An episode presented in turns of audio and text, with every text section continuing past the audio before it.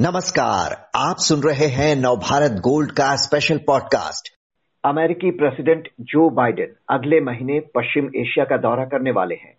चुने जाने के बाद वो पहली बार इसराइल और सऊदी अरब जा रहे हैं। इस दौरान एक नए गठजोड़ का भी सम्मेलन होगा, जिसे आई टू यू टू कहा गया है, यानी इंडिया इसराइल यूएस और यूएई इसमें पीएम मोदी इसराइल के पीएम नफ्ताली बेनेट और यूएई के प्रेसिडेंट मोहम्मद बिन जायद भी शामिल होंगे। तो कितना महत्वपूर्ण है इन चारों देशों का साथ आना और क्या मकसद है इस नए अलायंस का? जानने के लिए बात करते हैं जेएनयू में स्कूल ऑफ़ इंटरनेशनल स्टडीज़ की असिस्टेंट प्रोफेसर अंशु जोशी से। डॉक्टर अंशु, पिछले साल अक्टूबर में इन चारों देशों के विदेश मंत्री इसराइल में मिले थे और इसे international forum for economic cooperation नाम दिया गया था। उस वक्त इसे वेस्ट एशिया का क्वाड भी बताया गया था। अब इन देशों के राष्ट्राध्यक्ष मिल रहे हैं। कैसे देखती हैं आप इस नए अलायंस को? देखिए अक्षय जी ये जिस तरह के समय में हम रह रहे हैं एक बहुत ही महत्वपूर्ण मंच मुझे बनता हुआ नज़र आ रहा है। जैसा कि आपने श्रोताओं को बता दिया कि इंडिया इसराइल आई टू और यूएस यूएई यू टू तो ये आई टू यू टू नाम से जो एक ढांचा खड़ा हो रहा है, इसकी नींव अक्टूबर 2021 में तब रखी गई जो भारत के विदेश मंत्री श्री एस जयशंकर इसराइल के अपने दौरे पर थे। तब इन चार देशों के विदेश मंत्रियों की बैठक हुई थी और इसे आर्थिक सहयोग के लिए एक अंतर्राष्ट्रीय मंच बनाए जाने की बात की गई थी। और फिर साथ ही साथ ये भी बात की गई थी कि इन चारों देशों के बीच व्यापार को लेकर, तकनीक को लेकर, जलवायु परिवर्तन को लेकर, ऊर्जा सहयोग को लेकर, किस तरह से साझा हितों पर समन्वय हो सकता है, इसको लेकर के आगे विकास होगा। और आज इसी विकसित मंच को हम आई टू यू टू के नाम से जान रहे हैं, जिसमें ये चार देश जो है वो सदस्य के रूप में अग्रणी भूमिका निभाने वाले हैं। और ये जो मंच है, इसका जो अभी हाल फ़िलहाल जो फोकस होगा, वो मध्य पूर्व में एशिया में आर्थिक और राजनीतिक सहयोग के विस्तार पर केंद्रित होगा। और निश्चित तौर पर यह बहुत महत्वपूर्ण है कि बाइडेन अपनी पहली यात्रा इसराइल से होते हुए वेस्ट एशिया तक करेंगे, जो 13 से 16 जुलाई तक चलेगी। और इस यात्रा के दौरान इनका पहला समिट होने वाला है, जिसमें हमारे प्रधानमंत्री माननीय मोदी जी वर्चुअल मंच के माध्यम से इस समिट का हिस्सा बनेंगे। और निश्चित तौर पर आज के समय में जिस तरह से साझा तकनीक का विकास, जिस तरह से चीन को रोकने के लिए क्वाड के मंच से प्रयास चल रहे हैं, जिस तरह से एनर्जी सिक्योरिटी को लेकर के, जलवायु परिवर्तन को लेकर के सभी देशों के द्वारा प्रयास किए जा रहे हैं तो उस दिशा में ये एक बहुत महत्वपूर्ण कदम है।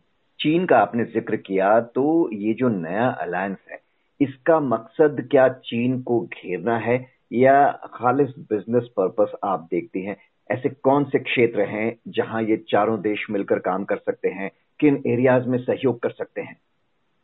देखिए अभी तक तो एक्सप्लिसिटली या बिल्कुल एक अलग से चीन को लेकर के आई टू यू टू के प्लेटफॉर्म से तो किसी तरह की बात सामने नहीं आई है। अभी तक तो ये चारों देश जो हैं, वो सामुद्रिक सुरक्षा को बढ़ाने की, ये बुनियादी ढांचे को विकसित करने की ये डिजिटल ढांचे को विकसित करने की, ये एनर्जी सिक्योरिटी के क्षेत्र में काम करने की बात कर रहे हैं। अब निश्चित तौर पर जैसे ही समुद्री सुरक्षा की बात आती है तो फिर वहाँ पर कहीं ना कहीं चीन तो हमें सम्मिलित होता हुआ दिखाई देता है। सम्मिलित सदस्य के रूप में नहीं, सम्मिलित एक चुनौती के रूप में, क्योंकि जैसे ही सामुद्रिक सुरक्षा की बात आएगी तो हिंद प्रशांत क्षेत्र को स्वतंत्र रखने की बात आएगी। और जैसे ही ये बात आएगी तो फिर वहाँ पर मुझे लगता है कि कहीं ना कहीं आई टू यू टू के मंच से भी इस प्रकार के प्रयास होंगे, क्योंकि भारत और अमेरिका, क्वाड के भी सदस्य देश हैं। तो वहाँ पर मुझे लगता है कि कहीं ना कहीं इस प्रकार की बातें ज़रूर आएँगी। आगे चल करके हमें ये सारी बातें देखने को मिल सकती है। लेकिन हाल फ़िलहाल तो साझा हितों को लेकर के जो सकारात्मक हित हैं, जो कंस्ट्रक्टिव काम है, उनको लेकर के ये चारों देशों के जो प्रधान हैं, वो मिलने की और बात करने की बात कर रहे हैं।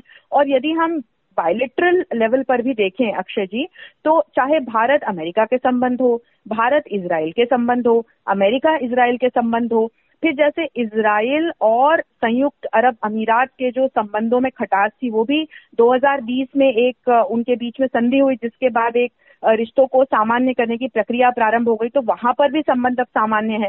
तो जब हम बायोलेट्रल रिलेशन देखते हैं तो इन सभी देशों के आपस के बायोलेट्रल रिलेशन बहुत स्वस्थ हैं। तो ये एक प्रोग्रेसिव ऑब्जेक्टिव को लेकर मुझे लगता है आगे बढ़ेंगे। अमेरिका जो मध्य पूर्व में ये अलायंस बना रहा है भारत को इसमें शामिल करने का क्या उद्देश्य लगता है? आई टू में भारत की क्या अहमियत हो सकती है? देखिए, जैसा कि मैंने आपसे अभी कहा कि जब आप बायोलेट्रल द्विपक्षीय संबंधों की दृष्टि से देखते हैं तो भारत के इन तीनों देशों के साथ अच्छे सुदृढ़ संबंध हैं। उसके बाद जब हम साझा हितों की बात करते हैं तो आप देखिए कि जब अमेरिका की यदि दृष्टि से देखें कि भारत को क्यों यहाँ प्रमुख भूमिका मिली, क्यों इस एक अलायंस में जहाँ इसराइल और संयुक्त अरब अमीरात जैसे वेस्ट एशियन देश शामिल है तो वहाँ भारत को शामिल करने का क्या मकसद है?